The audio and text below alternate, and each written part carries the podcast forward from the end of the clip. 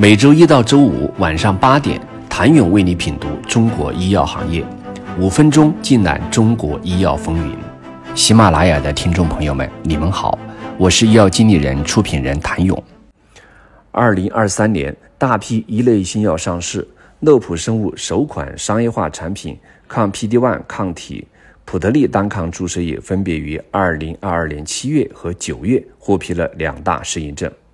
一是适用于既往接受一线及以上系统治疗失败的实体瘤患者的治疗；二是用于既往接受全身系统治疗失败的不可切除或转移性黑色素瘤。这款后来者已经是国内第八款 PD-1 抗体产品。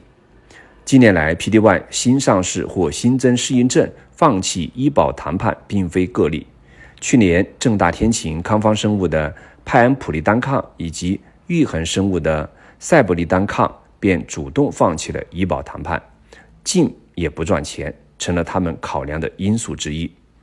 越来越多的迹象显示，不少企业医保战略优先选择了小适应症先不进医保，等待大适应症获批后同时进医保，以达到控制总体降幅。不过，选择不进医保也需要一定底气。对商业化能力较强的企业来说，不进医保可能对其进院速度影响较小；但对商业化能力较弱的生物科技公司，更具差异化创新的产品才更具竞争力。目前，乐普生物商业化方面尚无较大优势，初上战场还在试炼阶段。随着2022下半年两大适应症陆续获批，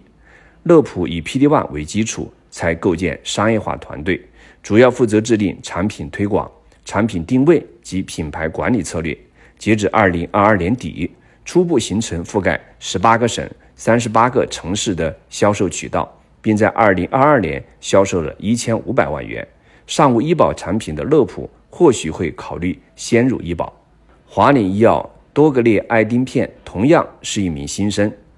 于二零二二年十月获批上市，用于改善成人。二型糖尿病患者的血糖控制，这款以葡萄糖激酶为靶点、全球首创、中国首发的 First-in-class 新药商业化进程也颇受关注。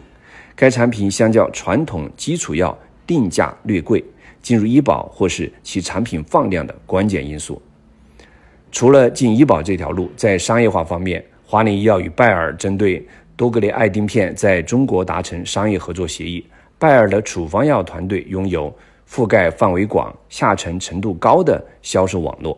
销售团队实力强劲，覆盖了一万三千多家医院或社区卫生服务中心和一万家零售药店。华林医药也在除西藏以外，在全国所有省份形成了自己的营销渠道，有几十家一级以及几百家二级代理商。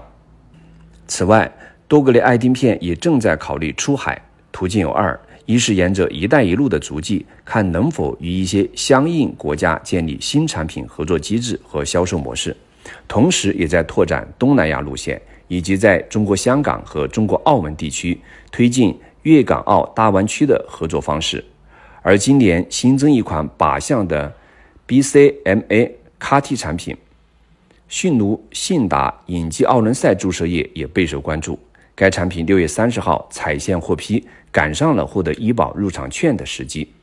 它的意义在于，不仅是迅奴生物的首款上市产品，也是全球第一款商业化全人员 CAR-T 产品，而且也是中国第一款自主研发并且全流程自主生产的 CAR-T 细胞疗法。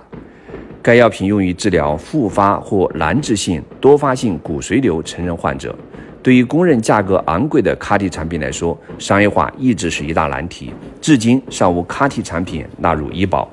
更多寻求惠民保等商业险补充，但国内商业保险尚不完全成熟。对比国内其余获批的 CAR-T 产品商业化情况，不难看出，接下来将面临同样的 CAR-T 支付难题。谢谢您的收听。想了解更多最新鲜的行业资讯、市场动态、政策分析，请扫描二维码或添加医药经理人微信公众号“医药经理人”——医药行业的新闻与资源中心。我是谭勇，明天见。